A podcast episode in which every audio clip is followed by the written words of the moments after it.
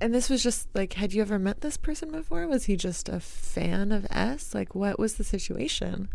He was a fan of S. I, f- I had met him before and he was at our New York show. He was at one of the CMJ shows. You know, and he was he was a scientist and he was like he said to us I'm going to regret it for a week if I call into work tomorrow, but I'm going to regret it for the rest of my life if I don't drive my favorite band to their next show. And I was like, "Oh, that's so cool."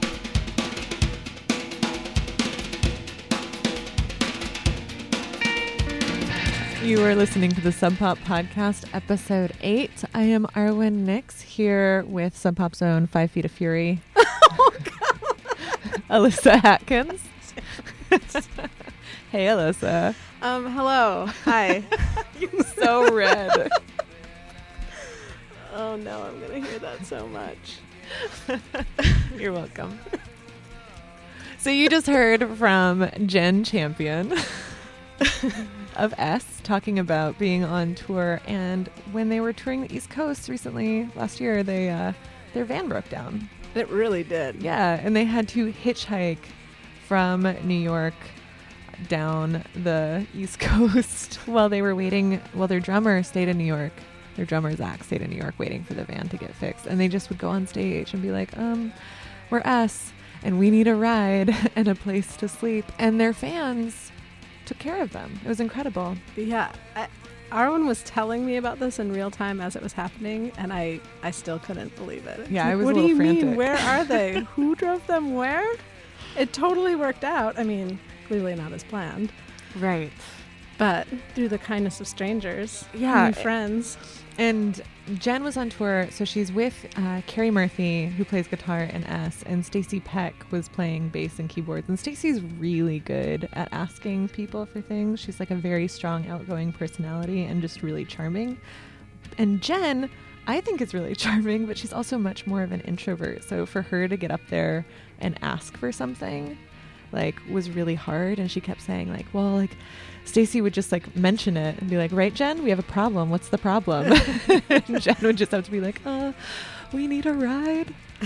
but I'm sure they would want me to say extra thank you to all the fans that helped them out and got them from state to state. Yes, definitely. Yeah. And Jen, we've heard a little bit of previously in this season one of the Sub Pop podcast. Yeah, we heard sh- her in the trailer. She was in the trailer. She's been like a secret producer, helping us get other people to come on the show, like Ben from Band of Horses. Yes, and Jen and Ben, if you'll stay with us here, were in Carissa's Wierd, seminal Northwest Band. Yes. That was mentioned in Ben's piece and is going to be mentioned today, again today. later in this piece. But before we get to that, Alyssa, I have a question for you about yeah, Jen. About Jen Jen. Champion. All right, let's answer it. Maybe. So Jen told me that the first time she met you was at a party and that you she didn't know it was you. Why didn't she know it was you, Alyssa? Well, we hadn't met before, really, and I might have been wearing a gorilla costume.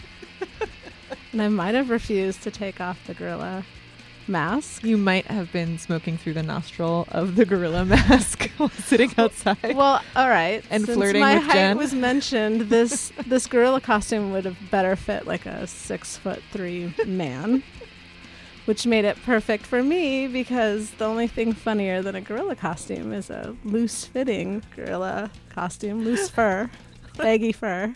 I just imagine the arms of this like flopping around. Yeah, so of course I'm not going to take off the mask and introduce myself, but I did really enjoy talking to Jen. and a lifelong friendship was born. It's true. That is Yes. true. Um, I didn't remember that until it was recently brought to my r- reminded to me. I was like, oh yeah, that gorilla costume. I really miss that thing. We're gonna have to get you another gorilla costume. I think yes, I mean, if maybe if we ever do like a podcast, like live episode, that would probably be the only way I would do a podcast live episode. you can remain having some anonymity. I don't I don't smoke anymore, but I would like sip my water through a straw through the nostril. anyway, sorry, Jen. Yes, so that's uh, that is how I first met Jen, and She and I, I think it's worth mentioning too. Um, S is on Hardly Art, and it's S, just the letter S, Just the letter S. the most ungoogleable band. I Which- think we called it. yes, which is why she made T-shirts with her face that just say "ungoogleable." Yes, yes, Yeah, and it's yeah, not ESS or anything like Nope, that. It's just S. S. just S. and you should ask her what it stands for. She loves that. Oh well, can you tell us what it stands for? It doesn't stand for anything. It's just S. It's just the letter S. I don't know how that works. I still don't really believe her. We've been dating for a long time, but S. Jen. Genty Champion, woman of mystery. Yeah. So and of still many mysteries to be revealed because when we were talking about this episode, people who know her quite well were very surprised. Including me. I, I I pulled Jen aside. We lived together, and I pulled her into my office and was like, "Okay, we're gonna talk for the Sub Pop podcast. I want you to tell me the story about having to hitchhike after your van breaking down at CMJ." And it was awful. She gave me an awful interview, and not it wasn't her fault. It was because I knew the story, and so I'm asking her all these questions, and we're both trying to pretend like she hasn't told me the story a bunch, and she wasn't texting me while it was happening, and I'm trying to like feign surprise, and it just didn't work out. And so I just kind of like, you know, I, I tried for like 45 minutes to get a good interview. It wasn't working. We went downstairs, and it happened to be the night that Lemmy passed away. And I mentioned, like, oh, Lemmy died. And she says, I was in a movie with Lemmy once. it was just like my jaw hit the floor, and I was like, back upstairs, champion. We are talking about that. How dare you, madam? Get then- back on mic. Yeah, and then even more secrets were revealed to me, which you will now hear. Let me just tell you this is a movie about some ladies in a rock and roll band. We rent a big house, the four of us. We live together, we play together. Just think of how tight we get and how quickly. I think the idea sucks. What do you mean? It's perfect. I just moved to Portland. I didn't have a job, and I can't remember how I heard about they were hiring day extras. It's one of the new players from L7 was in it, and just like there were rumors that Lemmy was in it. This generation is full of angst and unknown like desires. I like your your advice, but I can't understand a word you're saying. Well, that's your problem, isn't it, Chief? They needed people for this party scene. There was like a big house party in the movie. I think it was actually just me and Ben go because no one else I was like, that's dumb. I don't want to do that. But it was like 50 bucks. And we just had to like drink, stand in the hallway and like drink fake beer All the actors like ran by saying their lines. And what I didn't know at the time is in the party scene, you have to act like you're partying, but you can't make any noise. So, like, you have to pretend there's music on and like you're drinking a beer, but it's really like gross water. and, like, you're having a you're, you're just moving your mouth at another person, but you're not really saying anything, and they add all the sound in later. I didn't know that at the time. So you're gonna go talk to him? I'm afraid he won't remember who I am. What have you got to lose, right? Except maybe your virginity. But anyway, in the movie, these girls live in this house. Of course, they all live in a house together and they're in a rock and roll band. But Lemmy lives in the closet and gives them advice when they need it. Does Lemmy play Lemmy? Yeah, Lemmy plays Lemmy. But then they we got asked to come back the next day for the after party scene, which is pretty much all of Carissa's Wierd standing in this circle.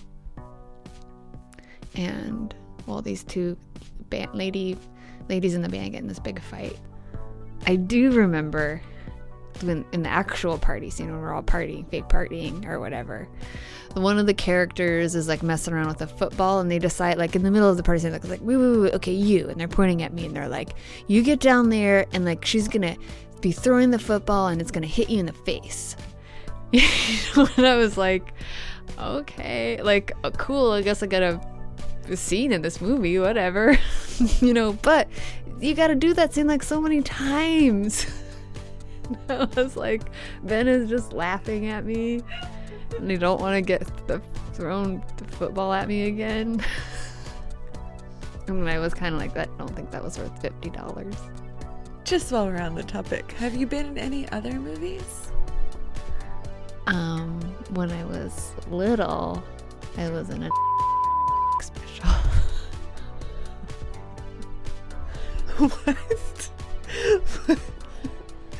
For what? Thing, uh, something you might have watched in school about the desert. Things you might not know about the desert.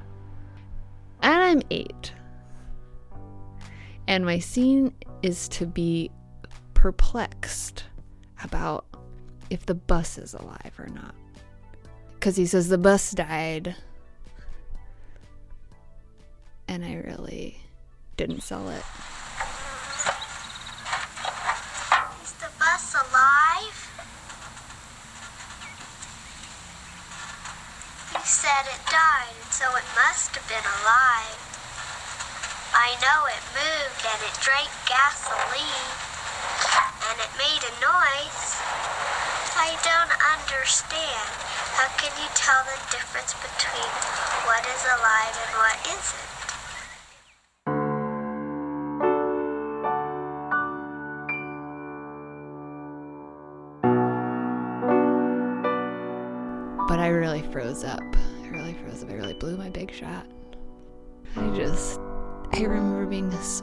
Disappointed with myself. I mean, did you get negative feedback?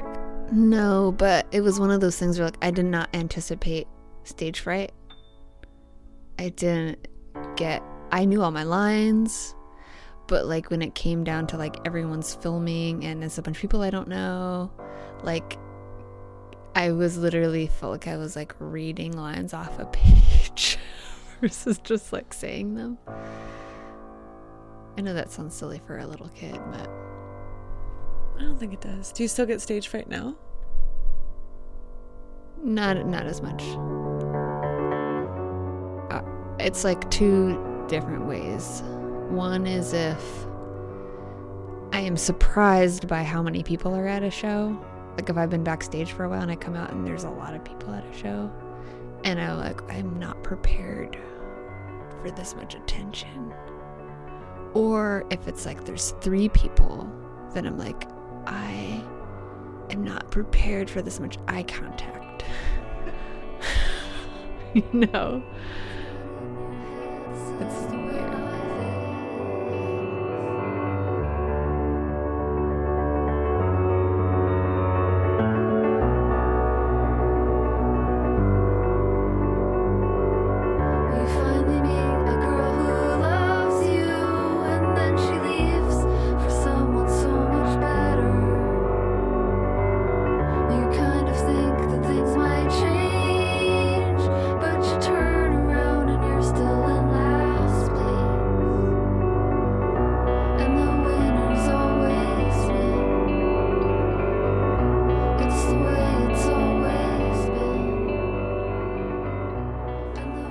How did you find those movies? So I still have not seen them, only heard them, and now I must see the actual thing. you can find all of Down and Out with the Dolls, the movie that she was in in Portland, uh, on YouTube. It is there, and if you can make it through to the scene where Jen gets hit in the face with a football, God bless you. Uh, I didn't, but You didn't? So you haven't seen it I haven't watched all of it. Poor Jen. Oh no, I don't think she'd be mad about it. Um, No, I mean poor Jen getting hit in the face with the football and then so many times, and sh- it's like a millisecond. in the background. Yeah, right? so maybe I saw it and I just like missed that part because it was basically nothing. and then I, and then after that like the she told me that there was someone in Tucson who may or may not have gone on to work with puppets might have had a part of it. that So- really was as much information as she gave you, right? yeah. And so then I started emailing all of the people in Tucson who call themselves the Tucson Puppet Lady, which, believe it or not, more than one person has that title. and apparently I was emailing with the wrong Tucson Puppet Lady, but they were, the, the puppet ladies were all very nice about it. And then Jen asked her mom, Pam, and Pam asked someone else, and so on and so forth. And they ended up burning a copy of this from VHS to DVD and sending it to us. Amazing. Yeah. and Jen did tell me, just like as of yesterday, the only reason I'm letting you play this is because I love you. and that translates to I need you to stop talking about this. so there you go. Now everyone's satisfied. Thank you. But I have her seven-year-old voice stuck in my head now. Isn't that the cutest thing you've ever heard? it really is. Thanks, Jen. Thank Thanks, you. puppet ladies. I don't More understand. Also, yes, recording artist Jen Champion. Oh yeah, she makes music. It's great. cool choices and great videos. Have we talked about that? Oh, she makes great videos. Go watch her dance and get happy about it because Yeah. it's really good. She Beyonce'd before Beyonce. She did. um, do we have a Megamart ad this week? Oh, Alyssa, we have the ultimate Megamart ad this week. We got a email. We did. Yeah, and he, I know you were surprised. we were surprised too. Yay! Someone actually wrote to us, and they had questions, and so we set out to answer the questions. All right. Do you remember the name of the gentleman that wrote in? His name is Vern. Vern. That's right.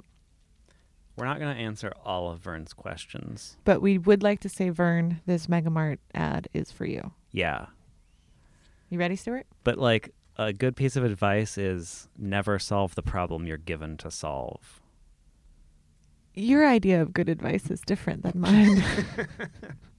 Can we do this? I could explain more, but we got to get to work. Okay. Hey, Stuart. Uh huh. What is a loser edition? Oh boy. It's a limited edition colored vinyl version of one of our records. So why does Sub Pop make loser editions? To give something cool and maybe sort of collectible to the fans of our artists or fans of Sub Pop, and just because colored vinyl looks cool and How can you tell it's a loser edition? Oh, that is a great question. And I had a whole thing worked out in my head about that already. Great. The loser edition has a. Every record we put out pretty much has a sticker on the cover. And it either says loser edition and it's gold, it'll say like loser edition, colored vinyl, or it's kind of a silver sticker and it probably just says like download included. Okay. But other than that, there's not a difference but if you see in the in the shops a loser edition and a non-loser edition. Look for the badge. And I'm going to make photographs to put on the the website about that. Subpop.fm. subpop.fm.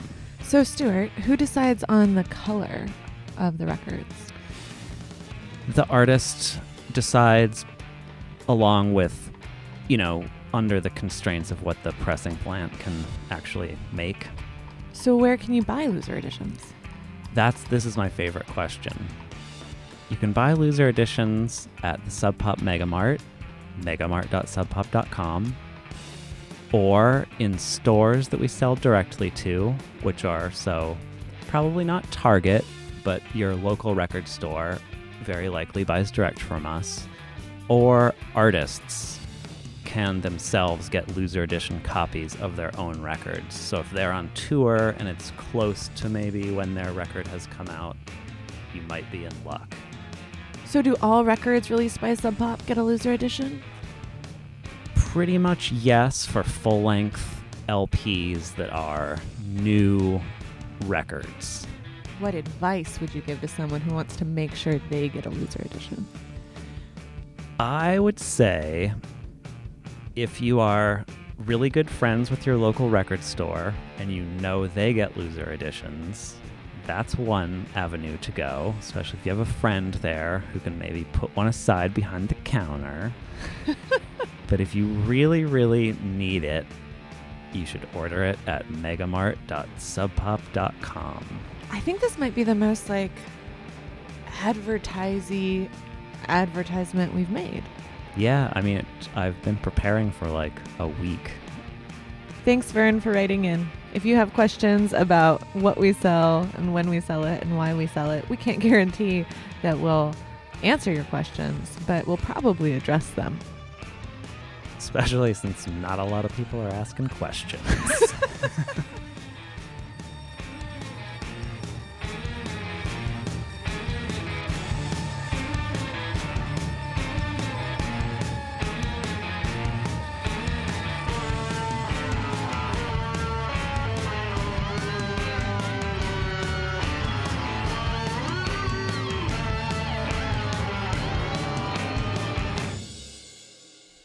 Questions answered. I guess in this way we can say be like Vern and send us more emails. Yeah, please send us emails. Be like Vern. We don't know what Vern is like in the rest of his life. Yeah, so just in the way of sending emails, be like this guy. I'm going to go out on a limb and say that Vern is probably a gold star of a human being. So Yeah. thank you, Vern. Yes, thank you. Hopefully we helped. Yeah. answer. Hopefully. Okay, so up next we have an interview that Arwen did with Kristin Kontrol. Kristin Kontrol, formerly known as Dee Dee from the Dum Dum Girls, also on Sub Pop. Mm-hmm. Um, she was just here visiting Sub Pop offices for her marketing meeting with the sales and marketing staff here at Sub Pop, discussing her upcoming album X-Communicate, coming out in May 2016. Yeah, this is a new project for her, which is really exciting. She, uh, when did Sub Pop start, start working with Dum Dum Girls? 2010, and she put out five albums as with Dum Dum Girls, and um, well, she explains why she decided to change from Dum Dum Girls to Kristin Kontrol. Yeah, one thing that I want to mention that we didn't totally get into in the interview is that she's been referred to as Dee Dee Penny so Mhm. many times, and she was never Dee Dee Penny. Um, She was never Dee Dee Penny. No, Dee Dee Penny came because one of the first articles that was ever written about the Dum Dum Girls, the author of the article, the reporter, put in Penny as like a filler last name. Oh, really? yeah. And it just stuck. No way! I never knew that. Yeah, she never chose that. So it was just kind of like this name that was assigned to her. So when she talks about choosing a new name, and it was like, you can be Dee Dee Penny or you can be Dum Dum Girls. It's like, but that's that writer's name for me. Totally. She was just Dee Wow. Dee. Dee Dee Penny was just how she was referred to because, you know, journalists will read an article and then Yeah. reuse that information. I wonder if I'm the only one on the marketing staff that doesn't know that, but I didn't know that. It was pretty interesting. Wow. Yeah. So she goes on to tell you a bunch about this whole process. I think we should just let her say it in her own words, maybe. Here's Kristin. All right. So I, was, I read a bunch of articles, like in interviews that you did, and I found one common thread that I thought was pretty great. Um, you get stoned a lot. Yeah, I, I wouldn't say I get really stoned a lot, but it's just always been something that was like a part of playing or writing music. And like I said, I don't get like epically stoned at all. In fact, I roll spliffs that would probably not get most people stoned, but my approach is just like a little bit a lot of the time. like I always I always like jokingly say like just enough to make it sparkle, you know, like whether it's sonically or like the trees look really nice.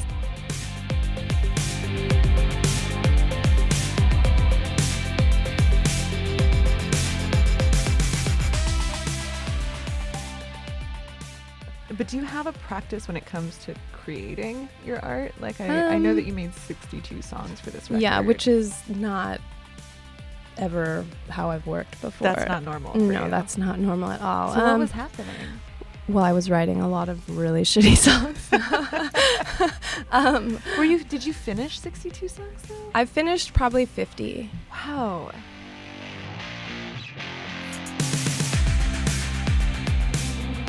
You know, oftentimes you'll read interviews with, you know, famous writers, and they're like, "Oh, well, you have to write every day." Like, you know, I was like a weird goth jock in high school, and like, A weird goth jock yeah, well, I was a goth jock, which is by default weird, right? um, so it, you know, I I was very familiar with the concept of practicing, you know, to to hone your craft. Um, so I was like, well, I've never actually ever done that with music, and that's almost embarrassing to admit.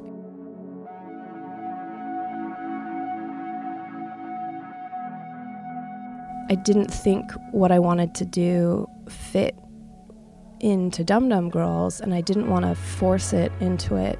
and so that not that like I care about the outside impression so significantly to you know force something artificially but it it wasn't artificial. It was like I can't I just can't do this. And I and I don't want to change like the history of Dum Girls you know? It's such a distinct thing and it was so fun and so cool and such a learning process. It was like my first real thing I ever did of my own.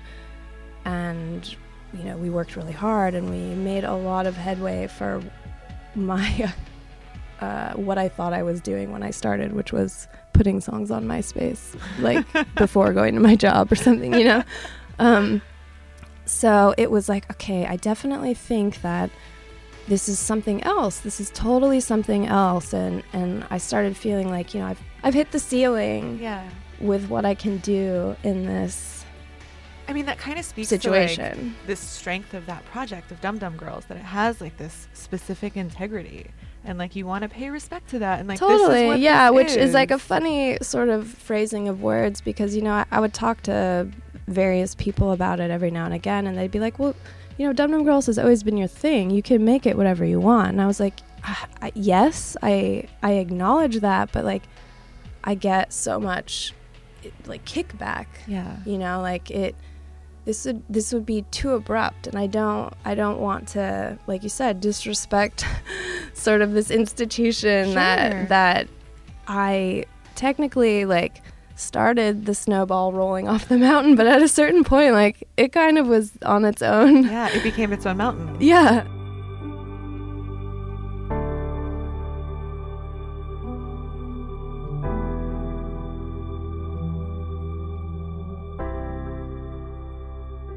you know, I was sending demos to my manager and my, you know, sort of like executive producer of many years, Richard Gottehrer, who's been, you know, such a mentor, such like a New York father figure, um, a critic, but like very supportive and enthusiastic and just a wonderful energy to have around consistently in my career.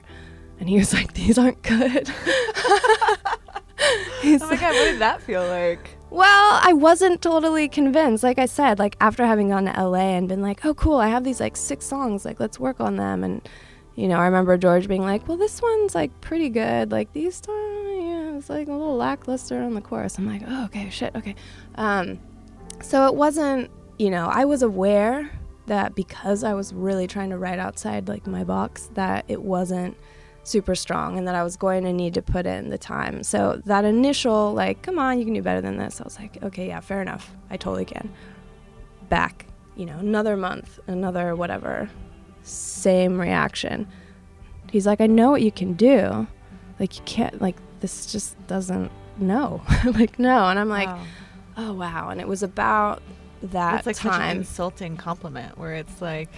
Well, yeah, really it wasn't insulting, but it was like, you know, that's what, like, a, that's what I need him there for. Yeah. God, if I had recorded those songs and put out that album, like, what a joke! Like, not cool. Worst idea ever.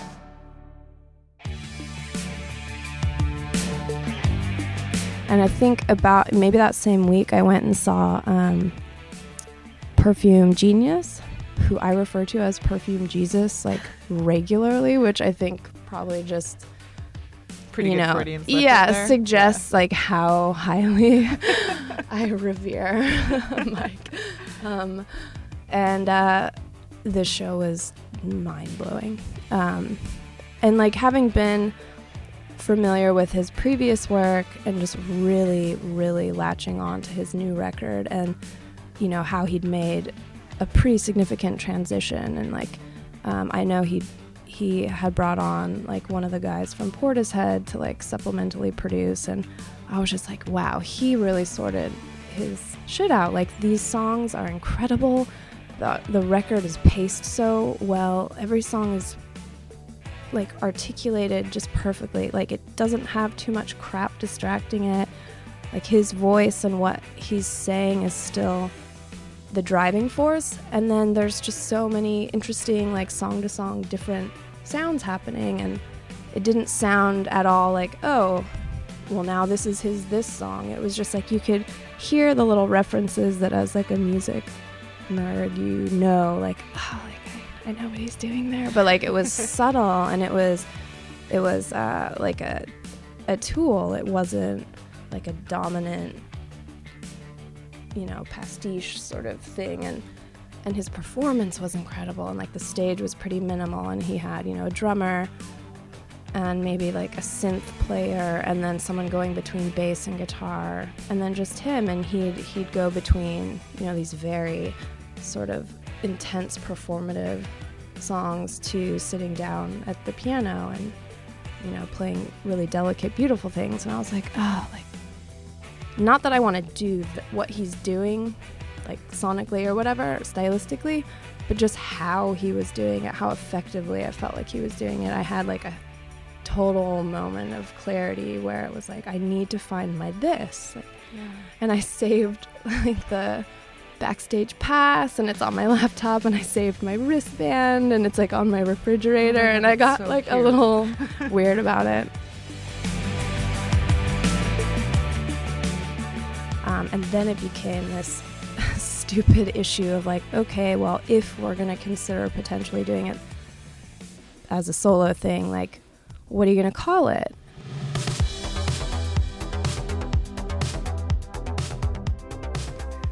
Because if i came up with an entirely new band name that's even harder to like parlay whatever like history i have into it. So i was like okay yeah sure Dee Dee. i was like well shit if that's if it's that or Dum Dum Girls, I'm gonna do that. You know, like I, I will say that. And so I remember I was sitting at this bar in San Diego called the Whistle Stop, where I used to uh, go, you know, somewhat regularly when I lived there. My friends had would have a DJ night there, like I don't know, Fridays or Saturday or something. And I'm catching up with an old friend while I'm in the the you know area, the smoking area. I'm on my phone and I emailed Jonathan because Tony or you know my A&R people were starting to kick back a little strongly like just really not feeling like this is going to be a smart move like Yeah. and if you want to pursue the DD thing we're going to have to do some preventative legal stuff and your record's going to be postponed by at least 6 months and I was like Jesus, Jesus Christ um, so I'm writing Jonathan who's always been like in my corner and I, I just love him so much and it blows my mind that like he you know regards me in the same way as like you know uh, all the incredible artists. Like i'm one of his artists. It's totally weird. Um so i'm writing him sort of like hey do you think you could maybe like talk to them? And like and he wrote back just being like you know what? I'm starting to kind of feel similarly. And i was like the one thing i thought i had in this conversation. So i write back and i'm like look you know if if it's really going to be this like make or break situation i concede and i will accept penny and i will try to like spiritually and like get behind it and have it make sense to me. And while i'm you know like rudely writing this email but it's like feeling very life or death because mm-hmm. it's like we delivered the music and we have to deliver all the metadata within a week and it's like what is it even being called like how do we not know this Oh, yet man. i'm reminiscing with my friend Mario, who uh, had a DJ night in San Diego when I first moved there in like 2004 with my, uh, at that time, future husband, Brandon, um, called Skull Kontrol after the band. Um, someone once like made a jab you know, and referred to me as like Kristin Kontrol, like I was a groupie or some whatever the the thing was. And I, of course, in the moment, initially, I mean, immediately was like, that's such a good name, like Kristin Kontrol. Like it looks at that's my punk name, you know. oh, but you know, I have a band and a different name.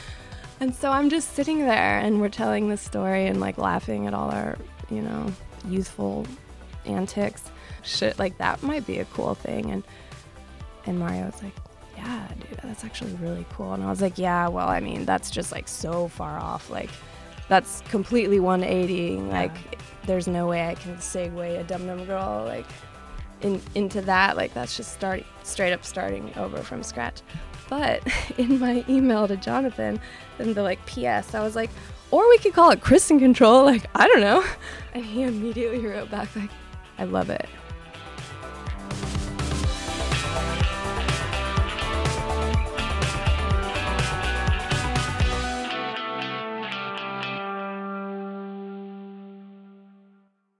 That was Kristin Kontrol speaking with Arwen. And Arwen, we've heard from both Kristin and Jen now. Who was the one doing yoga during your interview? Because I would guess Jen, since you're at home together, comfortable. No. Jen knows better than to try and get me to do yoga. But when we always, so whenever we talk to people, we always ask them to like recommend something to us. And when Kristin was sitting here with me in the murder closet and I said, recommend something to me, she said, stretching. And then she, like, in this very elegant ballerina esque way, moved her shoulders back. And I was like, ah, I am such a troll. and so I asked her for some help. And she was like, oh, yeah, this is just what you do. You just got to, like, get into child's pose. And she just got up off the stool and, like, walked a foot away and got into child's pose and showed me how to stretch. You would have to be graceful to do that in this room. There's really just only room to do Yeah. child's pose. And just so you know, Kristin, I've been trying to stretch every day, and I think it's really making a difference. Oh. So thanks. Good recommendation. Jen is helping me, so maybe they're both stretchers. Wow. This whole episode. I know, full circle. Okay, so who did we who else did we hear from today? What music did we hear? Today on the Sub Pop podcast, you heard music from S, Sleater-Kinney, Dum Dum Girls, Kristin Kontrol, and of course, Good Enough from Mudhoney. A de facto theme song. I love it. Thanks to Kristin Kontrol and Jen Champion. You guys are really good sports. And Yes. thanks to Vern for your email. Oh, Vern. Be like Vern. We love you, Vern. Wow, it's good. Vern. um, okay, find us at Sub Pop FM and on Twitter and Facebook, the Sub Pop Podcast. Yes. Please. Please send- find us. so lonely in the murder closet. it is lonely down here. And thanks to the Sub Pop Brass, Chris Jacobs, Megan Jasper, Jonathan Poneman. Thanks, guys.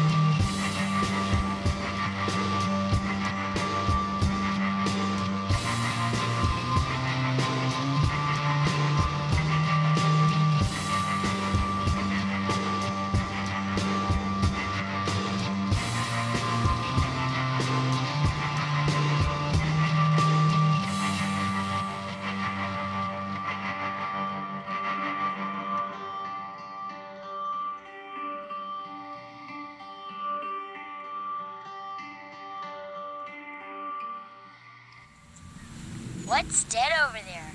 The man told them he didn't know for sure. Maybe a deer that died of thirst, or a coyote that died of old age. All living things will die. It's nature's way.